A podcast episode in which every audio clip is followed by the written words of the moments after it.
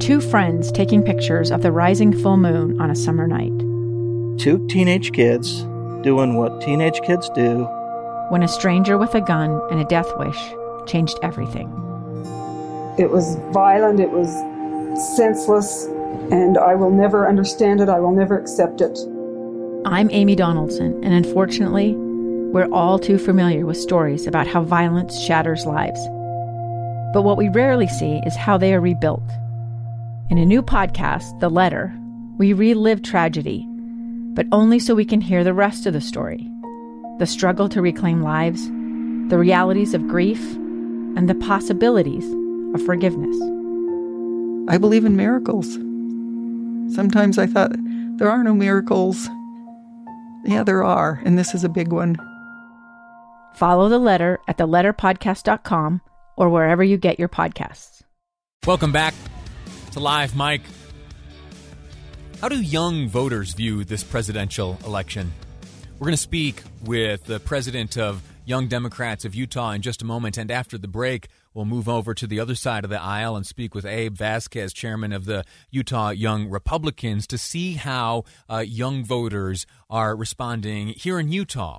In Florida, North Carolina, Maine, Minnesota, Pennsylvania, and Michigan, early votes cast by the youth have already exceeded the 2016 margin of victory in that state's presidential race. You got that? More than 5 million young people, those are folks aged 18 to 29, have already voted either early or by absentee in this 2020 election, including nearly 3 million in 14 key states that very well may decide the presidency. And this is an important one to focus on. We don't have a race like this happening here in Utah, but the Senate is up for grabs. Let's not forget about the Senate.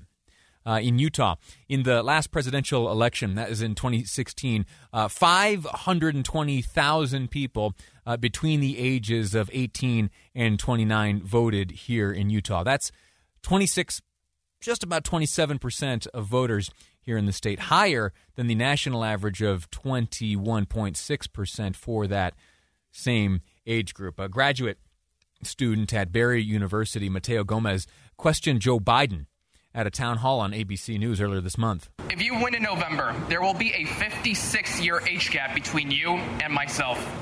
My generation, Generation Z, is growing up with school shootings, police brutality, and protests, and the inability to earn a livable wage, even when holding advanced degrees like myself. How can someone like yourself, an older white male, represent my generation over the next 4 years? And please, Vice President Biden, can you guarantee me that the American dream still exists? Remember that from the town hall? Were you satisfied by former Vice President Joe Biden's response? You have to decide. Joining me now on the program is Joel Scaria, president of Young Democrats of Utah. Joel, welcome to the program. How are you? Doing well. Thanks for having me. First off, before we get into some of the questions I have for you, describe your organization and how does one come to be in a leadership position within Young Democrats of Utah? So I think it's like most positions. If you do the work, you end up getting recognition, getting some praise, and kind of reaching folks and meeting folks. And I started out as vice president of Young Democrats of Utah, and a vacancy opened, and I was voted in by the board. And what do you do? What are your duties? What are the objectives of the office and the organization?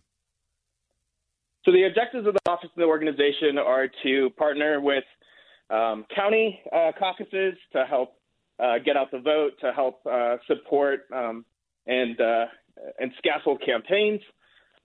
We have folks working in different caucuses as well that align with us kind of in terms of our platforms. The Women's Caucus and Black Caucus, for example.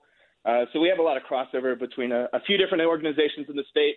And it's really just it's one of the organizations that is associated. We're a chartered unit of Young Democrats of America, and we kind of coordinate efforts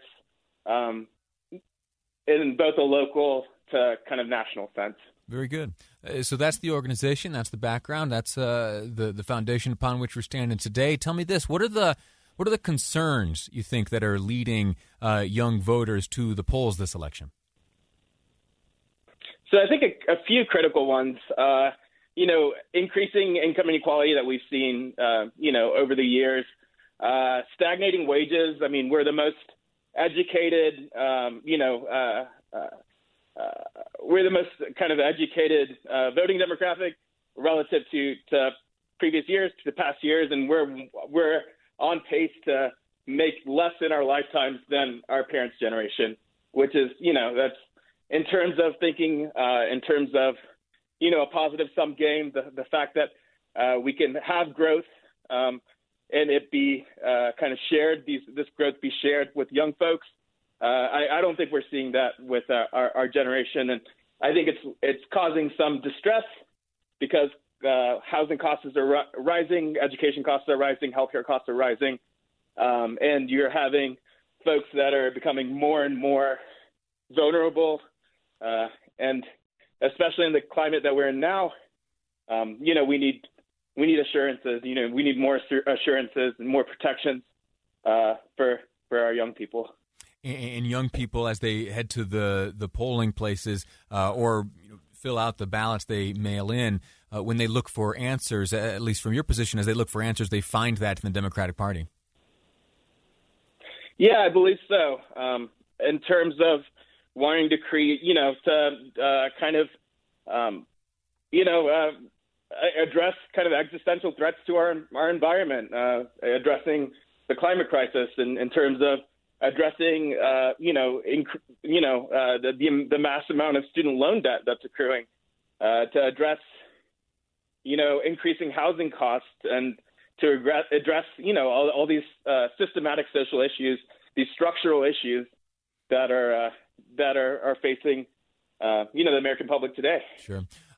For many in the younger age groups, there will be a first-time voting experience. It may be the first time they voted in a presidential election. What do you, from your position and as an organization, what advice do you give these first-time voters? My advice is to obviously don't just post on social media. Don't just be consumed with the information of people that think like you. Don't get too consumed with your kind of information bubbles. Start reaching out to folks and having conversations, reaching across the line, party lines, having discussions, talking about issues that really matter to you. We tend to be more convincing speakers if we're talking about something we're passionate about. So find an issue that really that you're really passionate about, that you really care about, that really affects you and people that you care about, people that you empathize with, and start having those tough conversations. Do you think that when all the votes are tallied that we will see, regardless of party, but do you think that we will see this year, this election cycle, a record-setting number of young people out voting? I think so. I would hope so. We would hope the better angels of our nature would mobilize young people to vote in this election, because we're facing an existential threat to our democracy. Elaborate on that. In terms of suppressions of free speech, and in terms of increasing hate crimes, in terms of more and more hateful rhetoric that's being used by the executive branch. I think this is a turning point, or this should be a turning point. This should be an inflection point in kind of saving the soul of the American democracy. All righty. We'll leave it at that. Joel Scaria, thank you so much for your time. Again, Mr. Scaria, president of Young Democrats of Utah, talking to us about the issues that are facing young folks, the issues that are motivating those who choose to vote to either fill out their mail-in ballot or make their way to polling places this election cycle. Again, Joel, thanks for your time. Yeah, thank you. Yep.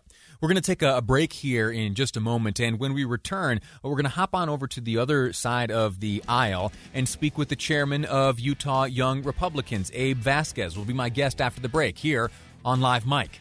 I'm Lee Lonsberry, and this is KSL News Radio. Do you believe Election Day is already here?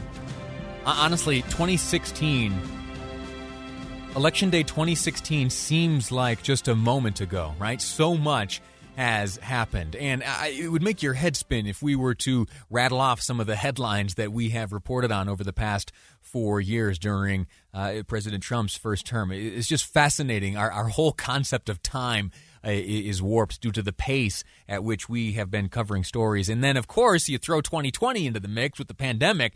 It changes things all the more. Anyway, we have over the past little while here been discussing the youth vote. What are young voters up to this election cycle? Youth enthusiasm to vote and the likelihood of turning out is on track to hit record levels here in 2020. There was a study handled by the Institute of Politics at the Harvard Kennedy School. It asked young voters about their expected behavior this year. Some of the results come back. 63% of respondents to this survey indicate that they definitely will be voting. Now, again, these young Americans, these young voters, are young people ages 18 to 29. Again, 63% of them indicating that they will definitely be voting.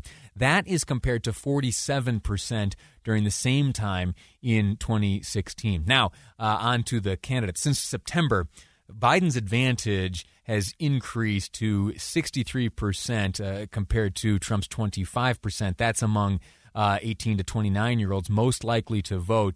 And more than half, 55% of young Democrats, young Democratic likely voters, intend to vote by mail compared to less than one-third of their Republican peers. Last detail from the Harvard Kennedy School survey. Among all of the self-reported likely voters, about 37% of them plan to vote in person at a polling place, and about half will vote by mail. Anyway, so that's a look at things nationally. A quick look at how things fare here in Utah, or how they have fared in the past. The past presidential election, that, of course, of 2016, young people between 18 and 29 here in Utah, 520,000 of them, almost 521,000, more than 500,000 young people voted here in the state of Utah. That's 26.8% of voters in the state. And this last detail I'll point out, that puts Utah's behavior, at least as measured during the last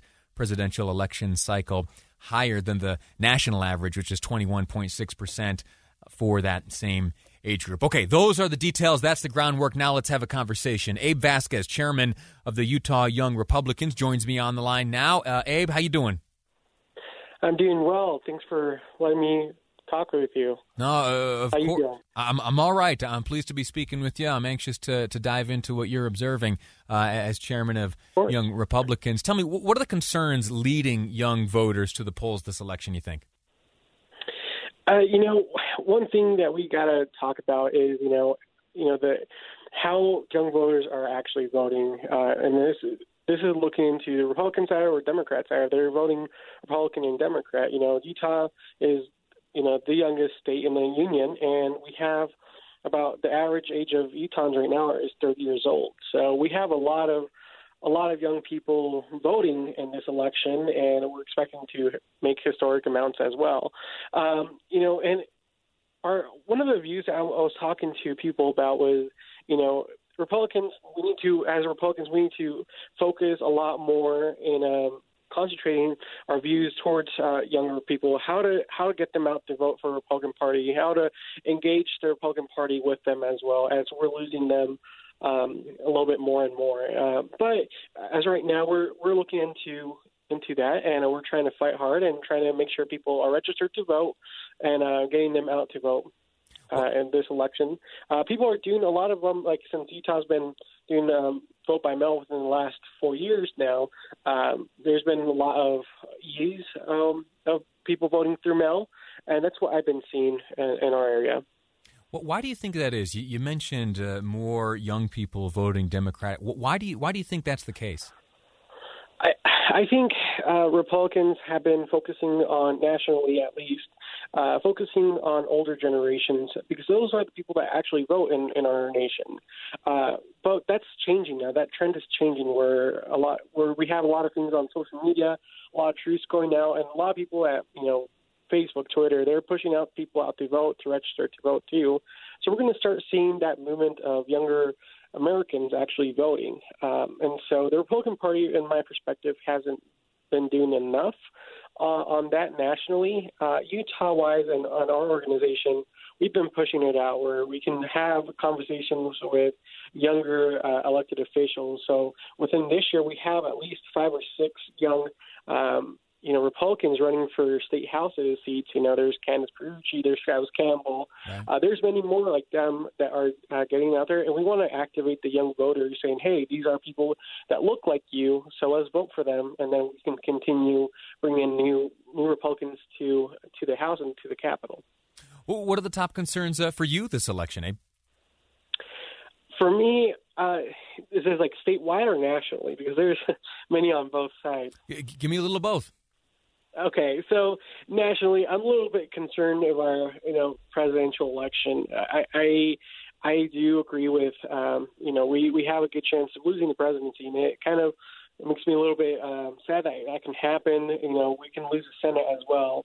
And I think on that perspective, that's going to make sure that, the Republican Party actually views younger voters. These are important voters, too.